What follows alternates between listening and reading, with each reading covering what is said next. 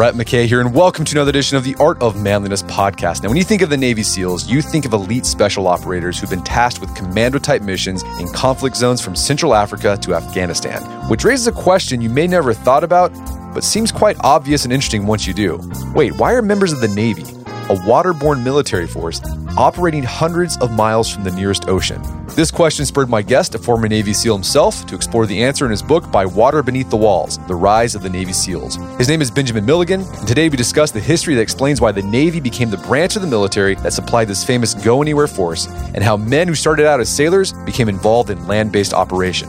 Ben details the predecessors of the SEALs, which took the form of various commando type units that both the Army and Marines experimented with, but ultimately scuttled, and how the Navy, which had played a supporting role in all these units, ended up being the one to continue to develop them. We discuss how the Naval Combat Demolition Units, or NCDUs, and underwater demolition teams, or UDTs, that were birthed during World War II would ultimately lead to the creation of the Navy's frogmen as we know them today. Along the way, Ben shares details of the unique characters who shaped the unit's trajectory, including the surprisingly bookish commander who created the most legendary part of the SEALs training, Hell Week. After the show's over, check out our show notes at aom.is slash seals.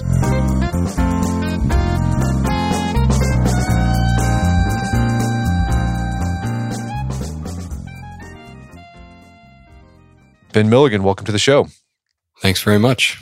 So, you are a Navy SEAL and you just published a book. It's called By Water Beneath the Walls The Rise of the Navy SEALs. And this is an in depth history of the origins of the SEALs. And what's funny or interesting, interesting and funny, that it, there was a question from your grandma about your service as a SEAL that kickstarted this book. What was that question? And then how did that send you in a deep dive into the history of the Navy SEALs? Uh, the question was, uh, what the hell were you doing in Iraq? she, I mean, she knew that I was in the Navy. She knew I was a sailor. And for her, she, you know, she'd grown up during World War II. She had seven brothers that were all in the Navy during World War II. She'd been to my BUD/S graduation in 2001. And, you know, there she had kind of gotten, you know, a reinforcement of the idea that, you know, the Navy is connected to the water, which we all know that it is. I suspect she'd seen the introduction video to all the uh, the guests kind of show what the graduates have just gone through. They you know, it shows surf torture and surf passage and underwater knot tying and drown proofing and all that stuff and the diving. I don't know if she just didn't notice all the hiking and the machine guns and, and everything. But she, I think until the day she died, she thought that I was, uh, you know, something like a rescue swimmer. So it wasn't a totally off the wall question yeah, she she she was curious, and you know, my my response to her was uh, maybe sort of a condescending. You know, I'm not a sailor; I'm a SEAL. Fully expecting that she would know the difference, but she.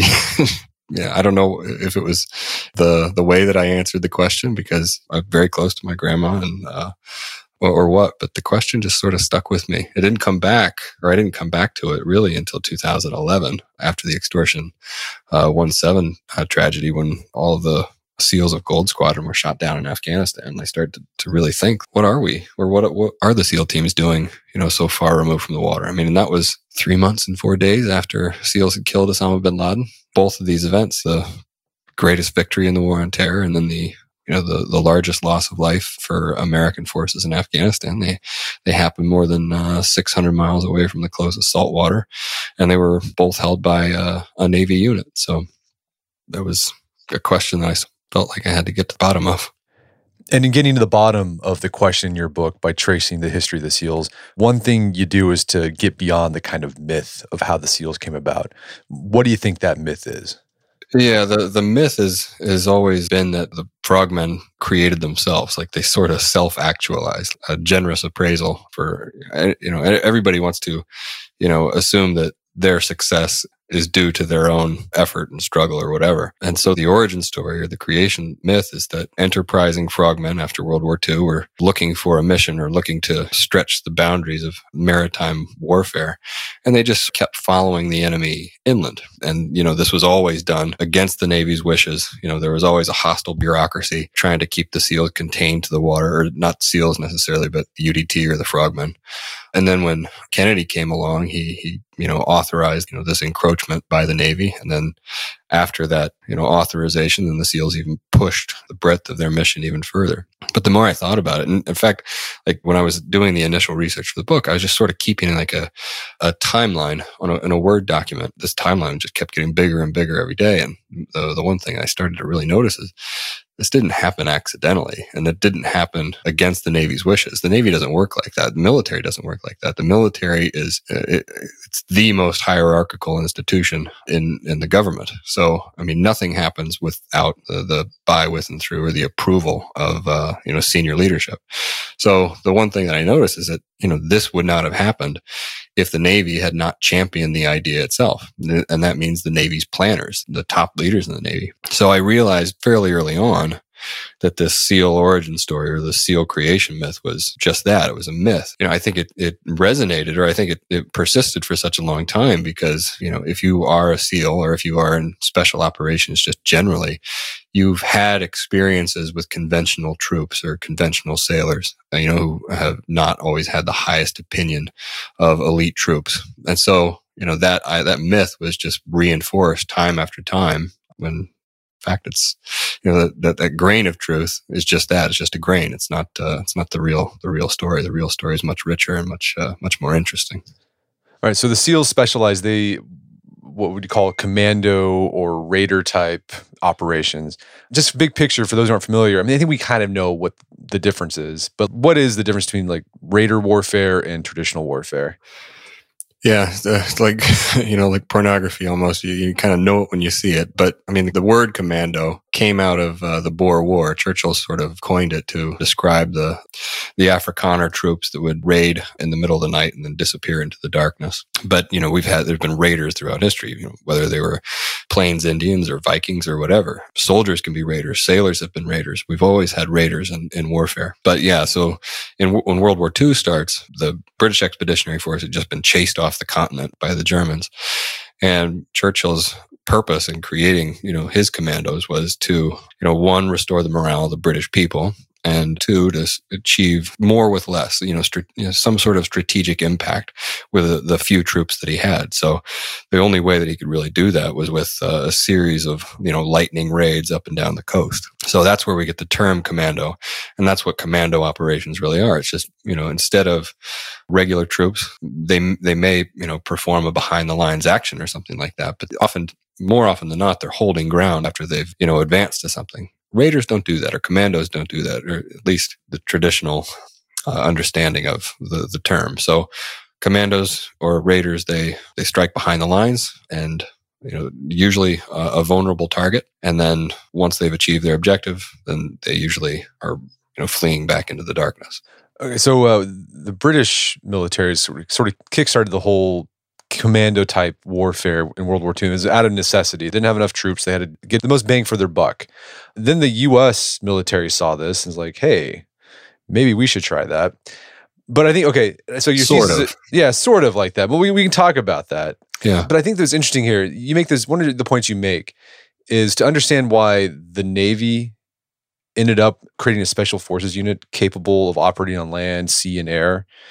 You have to understand you have to explore like why didn't the army or why didn't the Marine Corps come up? Why, weren't they able to come up, come up with commando units? And so, right. let's, so yeah. yeah. let's start there. So yeah, like, the point I'm making in the book is that you know the well the reason that the the Navy created a a unit that could go anywhere or a commando unit that could go anywhere is not in spite of the Army and Navy. It's actually because of them. When when you look at the you know Bin Laden raid, bin Laden raid occurred in Abbottabad, Pakistan. I think the last time I looked, it was Abbottabad was something like 800 miles away from the closest saltwater. If you were planning that that mission, not knowing anything about you know the U.S. military or its history or its uh, order of battle, you wouldn't choose a Navy unit. You wouldn't expect to choose a Navy unit. So it's a totally unexpected or the why is why how did a Navy unit you know come to be relied upon by the U.S. military as such a go anywhere commando force? Instead when you phrase it like that you have to you know assume that the rest of the you know the sentence is implying that instead of the army or the marine corps you know the, these institutions that are the traditional owners of uh, land operations what I found was when I like like I said when I was laying that timeline out, I, I, I noticed the Army and the Marine Corps always had this very sort of haphazard relationship with commando type operations. They'd they'd sort of want them at one point. They were trying to fill you know some sort of need, or they would create them not necessarily for the same reasons that Churchill wanted them, for their own peculiar reasons. They were creating commandos for for a purpose, and then you know, they would commit them to action. Usually the, that action would lead to some sort of disaster. And then the army would say, well, you know, let's back off that idea. And they would just disband the unit. And each time, well, not each time, but almost every time, the Navy had sort of come to expect that the Army or the Marine Corps was going to be a partner when it came to commando type raiding, because the, the Navy was usually, you know, sort of in the wings of all these operations. And each time the Army or the Marine Corps pulled the rug out of these operations, the Navy was just left holding the bag. So the Navy just can continue to, when the Army or the Marine Corps left, they would just push just a little bit further, a little bit further each time, trying, you know, not necessarily with a long range idea that they were going to create a go anywhere commando force, but they were just trying to solve a problem. And that problem was filling a gap and they would just continue to fill that gap. And ultimately, after 30 years, the SEALs are created. Well, and you do a good job of exploring the the Marine Corps and the the Army's sort of forays into commando type warfare during World War II. And what what I found interesting with each one, it seems like in, in the Navy was involved somehow, and like you said, each time these units would get dis- disbanded, but it seemed like like whatever like the the Raider unit learned, like the Navy got to keep, and it sort of just kind of got it, eh, baked in into their into their curriculum. So like the first one you, you highlight is uh, Donovan's Raiders. This is a Marine Corps unit that would try to dabble in commandos type uh, warfare. What was their story? Like what was their objective and what was the result of that unit? Okay, so the, the, Marine Corps Raiders are the first commando force that the U.S. military creates in World War II.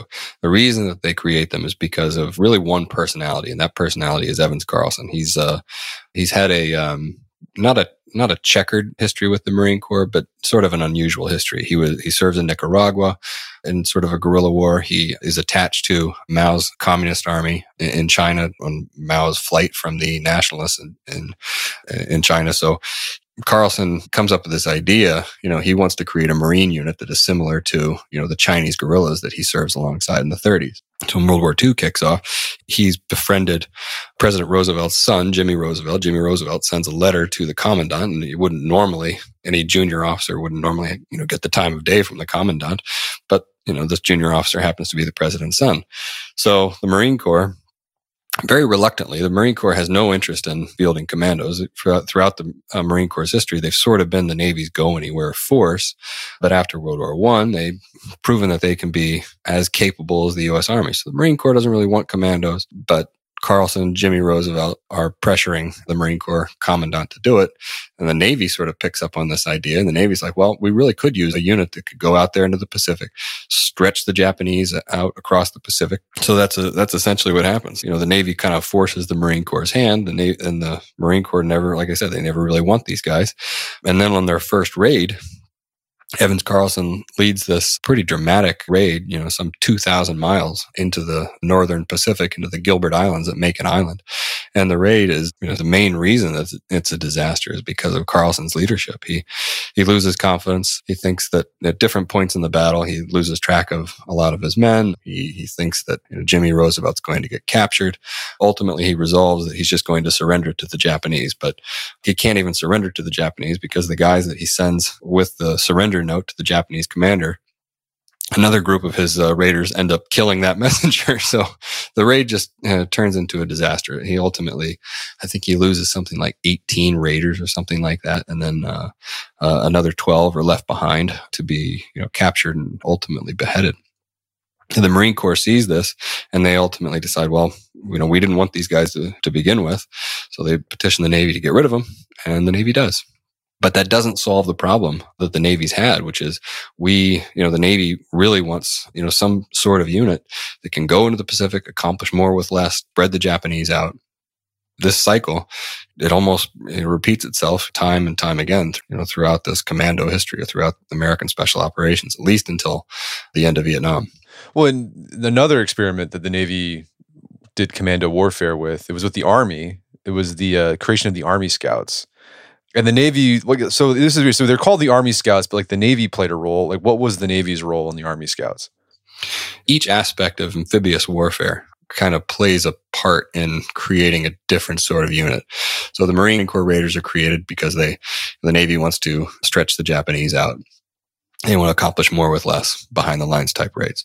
The Army, Navy, Scouts, and Raiders are created because the Army and the Navy realize that they are about to embark on a campaign across the world, literally around the entire world, where in almost each instance where they're going to confront the enemy, they're going to have to land on an enemy beach which for a a military that's never done that, for a military that you know during the First World War had uh, had landed on the coast comfortably and walked down numerous gangplanks, they never had to land on an enemy beach or anything like that. This is a terrifying prospect. And one of the most troubling parts of of that whole process of amphibious warfare is trying to determine how you're going to land on the right beach you know, there's scant charts that are available. You know, there's, you know, a lot of these beaches, uh, they don't, they're not lit. You've got to figure, you got to come up with a unit that, you know, can identify beaches and then signal the landing fleet to where those beaches actually are. You can't land an army on the backside of that beach. You know, there's no exits to move trucks, move tanks, move anything. You definitely can't land on a beach where the, the sand is too soft, you know, for tank treads or something like that. So that's what the Army, Navy, Scouts, and Raiders are, are meant to accomplish. So they, they create this joint unit. They divide the, you know, the both halves of, of this unit into a distinct Army and Navy sides. The Army are going to be these, you know, Scout slash Raiders that are going to be the ones that are landed on the beach, identify the beach, and then signal the landing fleet. The Navy part of this program is going to be the unit that basically just shuttles these scout raiders back and forth. But after the invasion in North Africa and after Sicily, the Army realizes, well, we have more than enough folks that are capable of identifying beaches or signaling the landing fleet. So they pull out of the entire program, basically leaving the entire curriculum for you know, that the Army and Navy had been developing together with the Navy. And the Navy doesn't feel like abandoning this program. The Navy, you know, sees opportunities throughout the world, throughout the Pacific, South Pacific, Central Pacific, and employing troops like these. So the Navy maintains the curriculum, but when the Army leaves, now there's no more agreement that prohibits the, the Navy from fielding its actual scouts. So you know, no longer are they scout officers and scout boat crews, but they, the Navy becomes in fact scouts and actual raiders. So this is kind of, you're starting to see the encroachment into the, to the land. Right. It's just that, you know, that, that little, that little nudge, you know, that, like I said, the Navy never sets out with this plan in 1942 to create a commando force or, a, you know, go anywhere commando force. The Navy just, you know, continuously solves individual problems that just keep pushing the Navy further and further ashore. Another experiment with commando warfare during World War II, again by the U.S. Army, was Darby's Rangers. What was their mission and how do they perform as a unit and what ended up happening to them?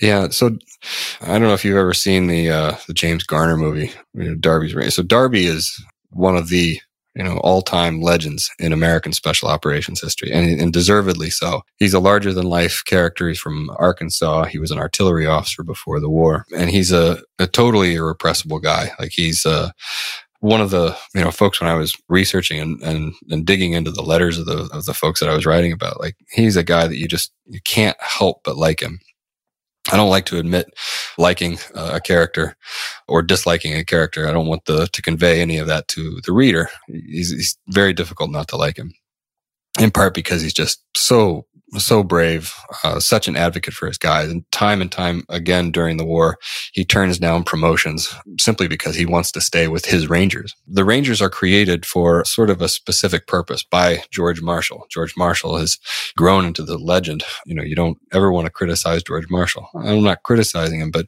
he has priorities for the army that aren't necessarily beneficial to the Rangers. So the priority that he has when he creates the Rangers is to get as much combat experience as, as they can that they can pass along to the rest of the infantry. And then really just to, you know, support the infantry in whatever way the division commanders want. So on the one hand, you've got Darby, who's you know, sort of this archetypal commando. And on the other hand, you've got George Marshall, you know, the level headed, constantly preoccupied with his army. And between these two, the Rangers are ultimately broken just by the, the competing, uh, you know, objectives of these two men.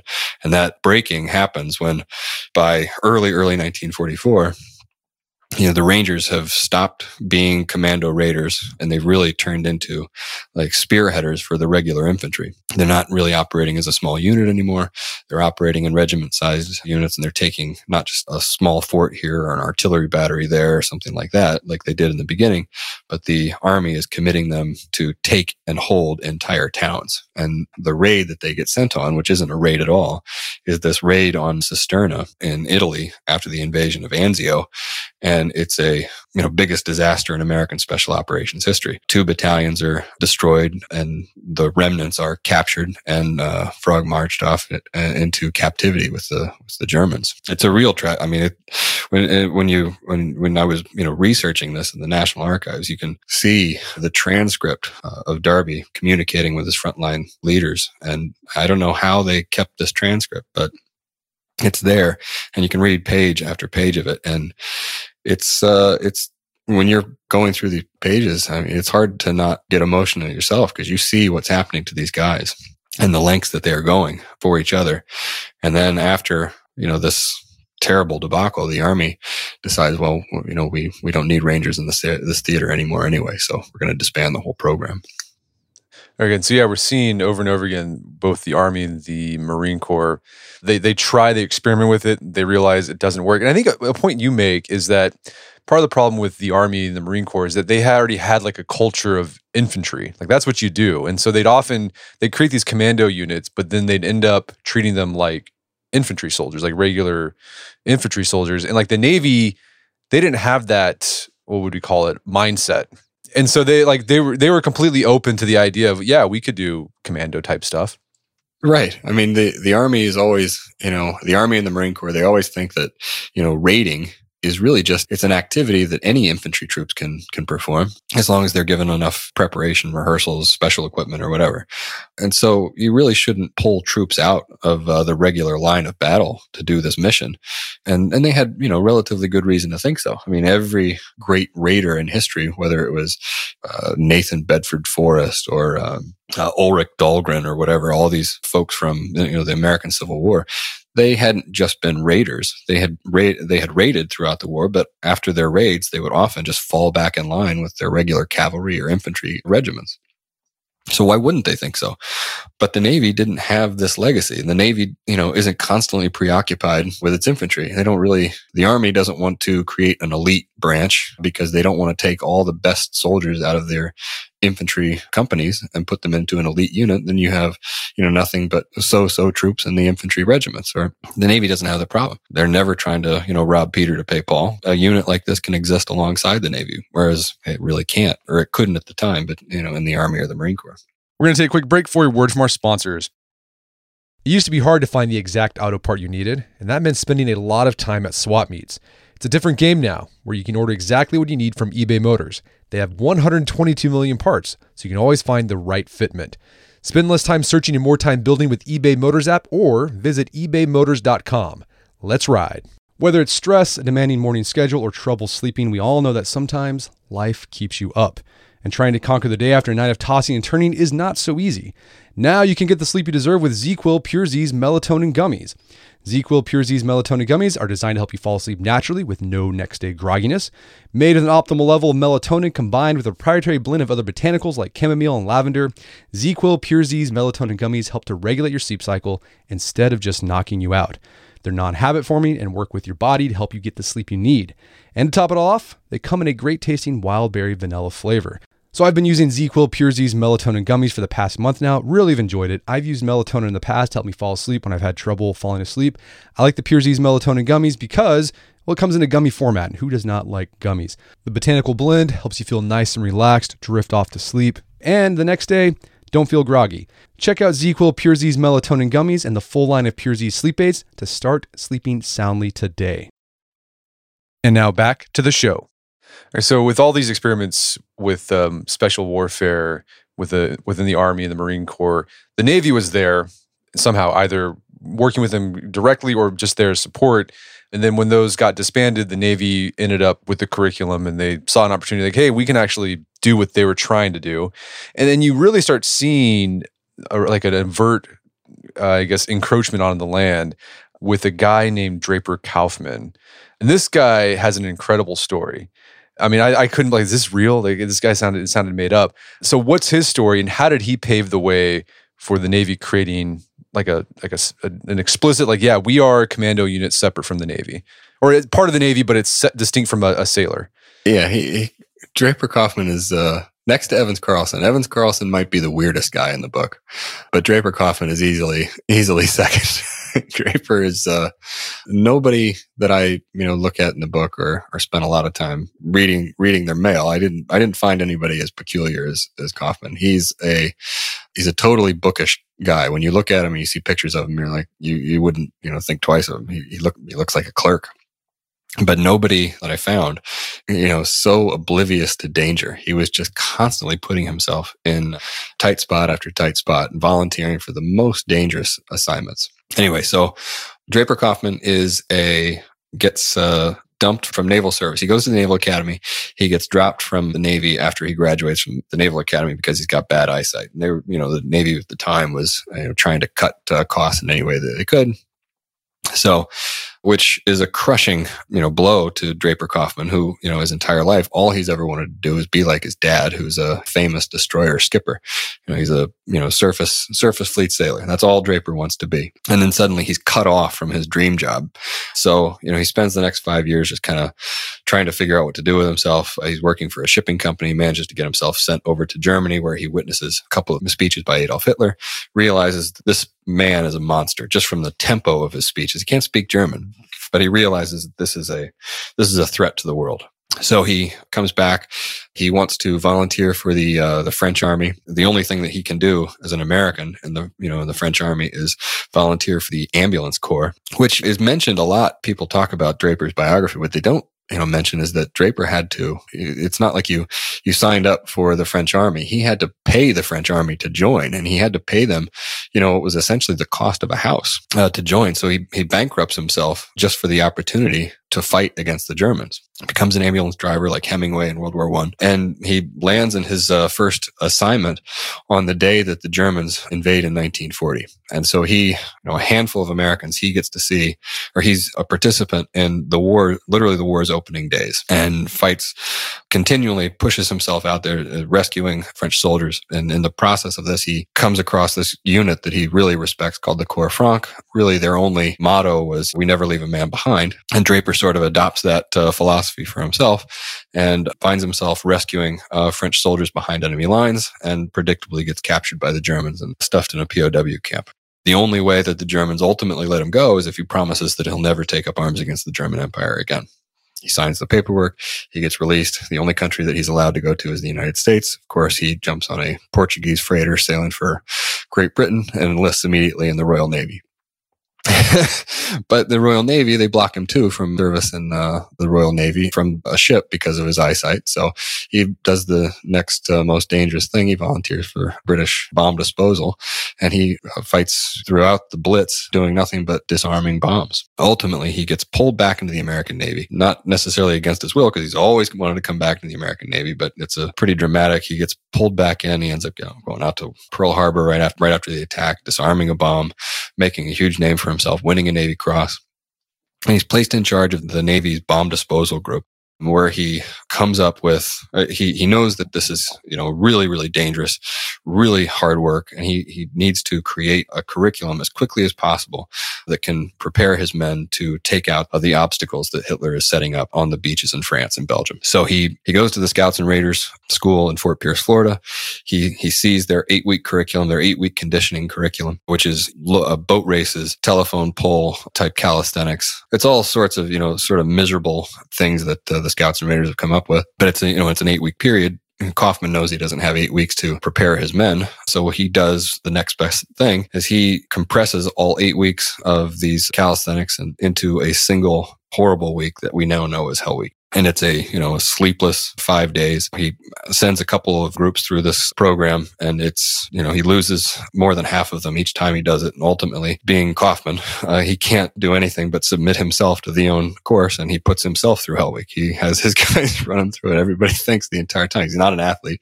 He's not not anywhere close to what you'd uh, consider a, uh, a frogman today. And he makes it through his own program and he creates the men ultimately that lead the uh, invasion into Omaha Beach and uh, Utah Beach in, in Normandy. All right, so this bookish guy with bad eyesight was the one who created Hell Week. Yeah, if you can believe yeah. it it's kind of a combination of the scouts and raiders who had, you know, they'd come up with the individual, you know, evolutions. And then Draper Kaufman, who has the idea to put it all together. And the reason he wants to put all this stuff together is he's trying to recreate the hell of combat that he has experienced. And he knows combat better than anybody else in the U.S. military at that point. He knows, you know, how little sleep you get during it, how little food you can never, you're going to be constantly wet cold, miserable, chafed. And he's trying to put guys through that, uh, just like he experienced it in France and in the Blitz. So what was their what was their job? The uh, the naval combat demolition units. What were they doing at uh, on D Day? Their explicit mission was that they were to destroy the obstacles on Hitler's Atlantic Wall, and obstacles were a variety of things. And the Germans had ingeniously placed these obstacles in the surf zone, so they were impervious to destruction by American bombers you, you, can't blow up something if it's underwater, at least from a, a, with a bomber. The Navy knew that they were going to have to uh, remove each of these obstacles by hand, so that's what Draper was preparing them for. So after their this Hell Week period, they they got a very intense course on all the bomb disposal work that he had been doing in uh, Britain, and then you know not just bomb disposal, but you know learning how to blow up obstacles and all various types. And so this was a big success, right? Like they they it actually worked what they were doing.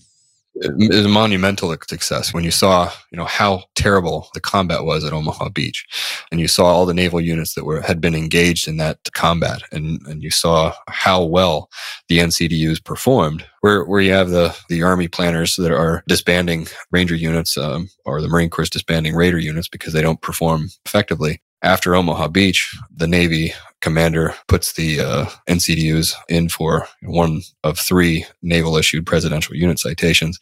And the Navy, seeing how well that this curriculum does, they can't bring themselves to disband it. So even though the, the mission that the NCDUs have been created for is no longer there. I mean, the Hitler's Atlantic Wall has been breached. The, the Navy realizes that, you know, there's lots of opportunities for combat left in this war. We're not getting rid of this program.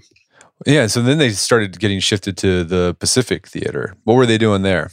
So, like I said, each of these units gets created for a slightly different reason. So, in the Pacific, it's always been said that the underwater demolition teams are created after the horrible battle at uh, Tarawa, in which uh, the most dominant uh, feature of that battle is this uh, coral reef that prevents the landing craft from landing the Marines at the beach, which is true, but not exactly because the, they had anticipated that this coral reef was going to block them at Tarawa. So they had created or they had uh, repurposed this sort of amphibious tractor to carry the Marines in. In fact, these amphibious tractors or LVTs, they lead the invasion into Tarawa. The problem is that the Navy doesn't like carrying these things. They're, they're, they're they're very slow. They delay everything from fighter aircraft, bomber aircraft, and naval gunfire. They're just cumbersome to carry on ships. So the Navy would much rather carry these Higgins boats because they're faster. They can resupply better. So the Marine Corps you know, sees this coral as a problem where there's a technical solution, you know, just bring more LVTs. The Navy sees the coral as a cancer that it wants to cut out. Nobody wants to do that more than this guy, Admiral Kelly Turner, who's the commander of the 5th Amphibious Force he's probably the most cantankerous, frustrated person in the history of the Navy frustrated is not the right word. He's a he's a frustrated general. He he has this idea that, that the Marine Corps is uh, is the Navy's to command, and that he should be in command of all Marine Corps operations, even when they're ashore. The thing that really bothers him is when he can't get uh, the Marine Corps to let him use the Marine Corps' reconnaissance troops to figure out where the coral is, so he can plan his invasions around it. So his solution to that is to create his own reconnaissance troops, and that's how the UDT are created. So the UDT aren't quite created to destroy obstacles because the Japanese weren't putting obstacles up like the Germans were on the Atlantic Wall. There's just there's just this problem of coral and, a, and an equally bigger problem that the Marine Corps won't let the Navy be in charge of its own reconnaissance or its, its Marine Corps reconnaissance troops. So Kelly Turner is like, well, if you're not going to let me have yours, I'm going to make my own. And he does. He creates uh, the underwater demolition teams and creates them right about the same time. He's getting ready to send them on their first real underwater demolition mission when Draper Kaufman shows up. So Draper Kaufman, who's the founder of Hell Week and the NCDUs, he shows up in the Pacific right at the same time and he leads these UDTs into Saipan proves their indispensability. And not only that, but proves their indispensability at Tinian, which essentially means that the UDT are going to be a permanent fixture in the Navy's order of battle until the end of time, or at least until the end of amphibious warfare. Navy won't go anywhere without the UDTs after that. Was there any moments during the Pacific Theater where you saw the UDTs like they weren't just demolishing coral, but they were actually going on land and there were yeah there were there were instances. I mean, there were instances of NCDUs going ashore and uh, going past the beachhead in, in Normandy. There's a couple instances where the UDTs are doing the same thing. The first UDTs, the UDTs one and two, they actually were a, hodgepodge, not just of Navy sailors and NCDU guys, but they were Navy Seabees, they were uh, they were Marines, they were Army soldiers. They'd come up with this hodgepodge unit because they were valuable as demolitioneers, they were going ashore and helping the army blow up bunkers and everything else. Once the UDTs become an all Navy unit, then they really, uh, the Navy is really trying to keep them from going ashore. And a handful of UDT swimmers that actually do go ashore and follow the Marines on Saipan, Kaufman gives them a, uh, a choice of either leaving the UDT forever or uh, spending five days on burial duty. And, uh, they pick uh, they pick the burial duty. Kaufman, I think he keeps them. He he makes them do three days and then he pulls them back. Yeah. Okay. So the UDT, they was this was a successful thing. Like unlike other things in the army and the Marines, like this was an actual success. What happened after World War II? Like where did I mean, if they didn't disband them, what were what was the Navy doing with these guys? Right. So after World War II, World War II ends, every American Special Operations unit, every Raider unit is disbanded by December of 1945. I think the, the last Ranger battalion is disbanded in December of 45. So there's, n- there's no more commandos in the U.S. military. The only Special Operations unit to survive disbandment after World War II is the UDTs. So when uh, the Korean War starts and all the you know the, the the army is getting kicked to hell all the way back to the Pusan perimeter. The Navy's trying to uh, everybody's trying to think of anything that they can possibly do to you know to stop this route to help cut the knees out of the Koreans that are forcing them back. So the Navy, seeing the geography of Korea, sees that uh, you know there's mountains in the center and that all the highways and railways are sort of pushed to the edge of the of the peninsula, which affords the Navy this huge opportunity to you know start bombarding railways or sending enterprising sailors ashore to blow up tunnels, blow up bridges, blow up whatever they can to halt the supplies that are supplying the North Koreans that are threatening to push the uh, Americans and South Koreans into the sea. So the only units that are available at this time that are actually in country are the UDT. So the, the first raiders to go ashore in the Korean War, uh, not exactly the first, but the first ones that are continually used are the these UDTs who've never been trained to do it. They're beach markers, cable layers. They're they, have they've, they've never done this before, so their their first raids are predictably amateurish, but they quickly figure out how to do this, I just out of necessity. All right, so the Korean War pushed these guys further and further inland, basically.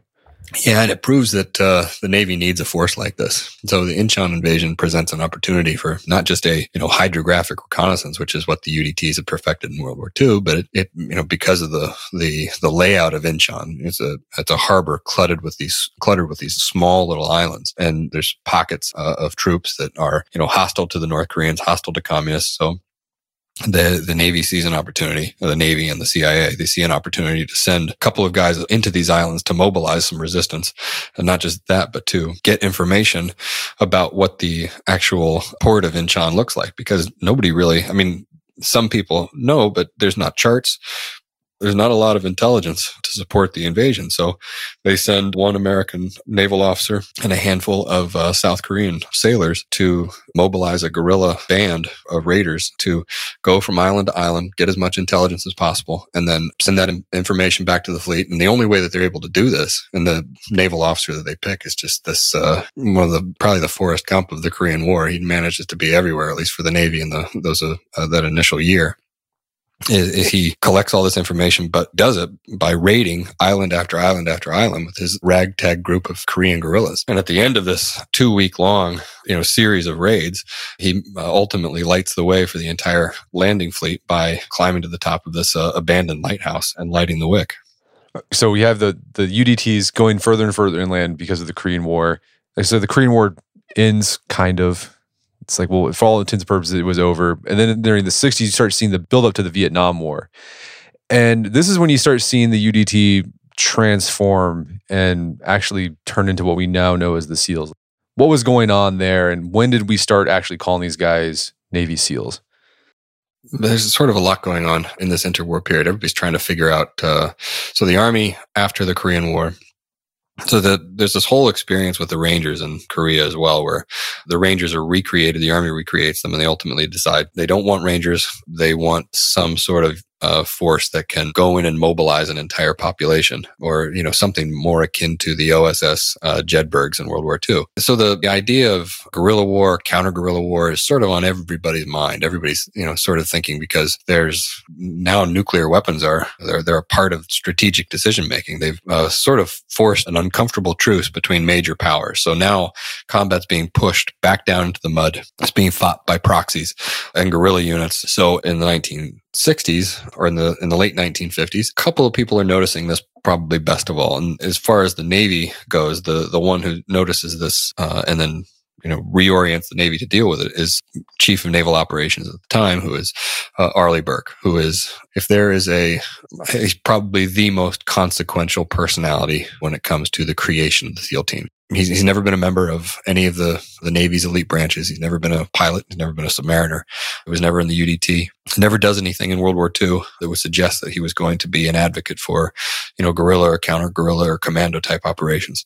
The one thing that is distinct about Arleigh Burke is that he is a, he's a surface sailor, but he is as aggressive uh, a sailor or commander as anyone since uh, John Paul Jones. He is, uh, you know, in, in, each interwar period, everybody's always predicting that the Navy's going to be relegated to become sort of a, a, merchant marine because the Air Force can transport troops better than the Navy can. There aren't any, you know, massive navies like the German Navy or the Japanese Navy, so you don't need as many destroyers and submarines and all the all the rest. Arleigh Burke doesn't see that, you know, future for the Navy. Arleigh Burke sees a Navy as offensively oriented as any that he served with in, in World War II. So he refuses to consign the Navy to that future. So he's constantly looking for opportunities to push his men or his sailors ashore to find and chase the enemy wherever the enemy goes. So even before Kennedy comes into office, everybody attributes all the creation of special operations or special forces to Kennedy. But Burke is already orienting his staff to come up with plans to create a unit that can sort of be the focal point of all the Navy's previous unconventional warfare experiences. You know, the Scouts and Raiders, the NCDUs, the UDTs, the, the Navy's uh, guerrillas in China during World War II. He's funneling all these things into one, you know, single compact unit one of the reports that I found or I stumbled across and at the Navy Yard, you can see the first instance where they are proposing what to call this unit. And the guy just sort of casually, you know, says that this unit could be called a SEAL unit, you know, for their sort of universal capability. And, you know, SEAL being a contraction of sea, air, and land. All right, so that's the creation of the SEALs, but then you, they when they first start seeing action, that's Vietnam War. That's when they're put to the test, right? Yeah, and, it's it doesn't go well. so they, they, I mean, the the Navy had under Arleigh Burke anyway. The Navy had never really had a desire to create a, a version of the Army Special Forces. They didn't really want to create like uh, guerrilla leaders or anything like that. The Navy, in keeping with the Navy's rating, you know, throughout history, the Navy wants commandos. They want raiders. They want guys that can, you know, land on a coast, raid an installation, and then escape back to the to sea. So that's how the SEALs are originally oriented. And each one of these direct action or commando type missions, the SEALs are raiding like a command post or a, uh, a naval battery or a truck park or something like that, some some installation. And when the SEALs show up in Vietnam, there isn't any of those. Vietnam, they don't have, you know, there's no, there's no infrastructure there. So the, the first SEAL commander who shows up, he leads his men in, into these patrols into the swamps of the, the Rung Sat Special Zone, which is this little corner of Tidewater just to the south and east of Saigon. And like I said, they don't find any of the stuff that they've been training to uh, take out. So he, he, I think he, he starts going into Saigon. He ends up shacking up with the nurse. All of his guys end up trying to do the same thing. And the Navy planners see what these SEALs are doing and they predictably, you know, outraged.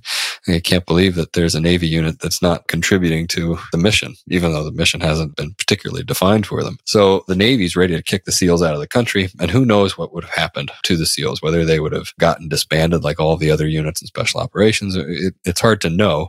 What we do know is that they didn't. And the reason that they didn't is because the person in charge of all UDT and SEALs at that time was this guy named Phil Bucklew, who had risen to command them, who himself had been one of the, the Navy's first scouts and raiders. And then, you know, after he had proven himself as one of the, you know, Navy's best beach markers, he had gotten sent to China where he had led guerrillas the last year of uh, World War II. So the decision ultimately falls to this, this one person, this, this one sailor who never served a day on a ship and he decides well he says let's uh, let's give the seals a second chance. We're going to change the leadership and see if we can't fix it. And uh, they send in a, a, new commander for a new detachment. And that new detachment they they essentially arrive in vietnam. Commander looks at you know his men and he says this isn't the war we pl- we we planned for. This isn't the war we trained for. But this is the only war in town and we're not going to let it go to waste. And uh, night after night after night, he sends his guys into the swamp and they, they learn how to become what they never thought that they would become. And that's these guerrilla hunters, essentially. And how did the SEALs change after Vietnam? after Vietnam, I, I don't know that they have. I mean, I think that the, the SEAL teams are essentially what they became, you know, in 1968. I mean, the, the center of gravity is still about the same. I mean, we're, we're, we're on the cusp of a, probably a, a new shift in, in, what SEALs are just because we're starting to move away. We're, we're, we've moved away from Afghanistan, moved away from Iraq. Likely that we're going to be at least orienting more toward these, you know, the our you know, traditional big power adversaries like China and Russia. So it'll be interesting to see what the SEALs are ultimately become. But if uh, combat moves inland again, I mean, just knowing what I know of the SEAL teams, knowing what their, you know, their, you know, cultural center of gravity is, what their history is, you know, knowing that they're, they have this, you know, sort of insatiable bias for action, I, I don't, uh, I don't see the SEALs changing much. I think they'll adapt as they always have. But that, uh, like I said, like I said, that you know, the SEALs become the SEALs. I mean, the SEALs are created in '62, but they don't really become the SEALs that we know today. You know, the Go Anywhere Capture Kill Commando Force until like 1968. Uh, that's where the institution hardens into what it is it took a long time. Even that, there was all those different iterations, and it all came together slowly. Yeah, it does, and it doesn't happen because anybody's like, like I said, nobody's nobody has a vision for it. You know, each instance where you know the Army Rangers or the Marine Corps Raiders or the Army Rangers again, or Army Special Forces or Army Partisans or whatever, each of the people that that come along, whether it's Carlson, Petticord, Darby,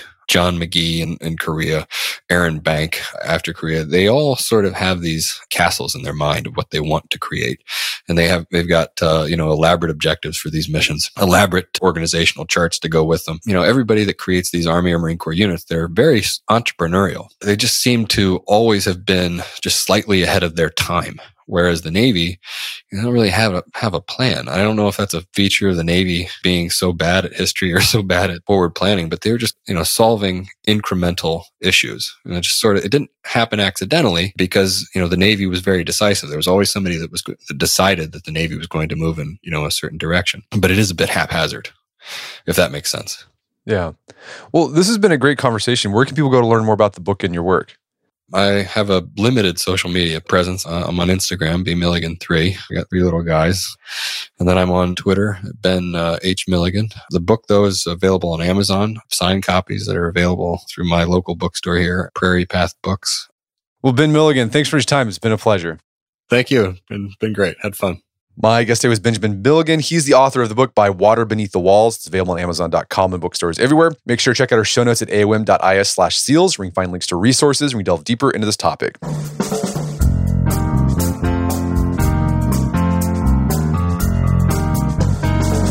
Well, that wraps up another edition of the AOM podcast. Make sure to check out our website at artofmanliness.com where you can find our podcast archives, as well as thousands of articles written over the years about pretty much anything you think of. And if you'd like to enjoy ad free episodes of the AOM podcast, you can do so on Stitcher Premium. Head over to StitcherPremium.com, sign up, use code manliness at checkout for a free month trial. Once you're signed up, download the Stitcher app on Android or iOS, and you can start enjoying ad free episodes of the AOM podcast. And if you haven't done so already, I'd appreciate if you take one minute to give us a review on Apple Podcasts or Stitcher. It helps out a lot. And if you've done that already, thank you. Please consider sharing the show with a friend or family member who you think would get something out of it. As always, thank you for the continued support. Until next time, it's Brett McKay reminding you to listen to AOM podcast, but put what you've heard into action.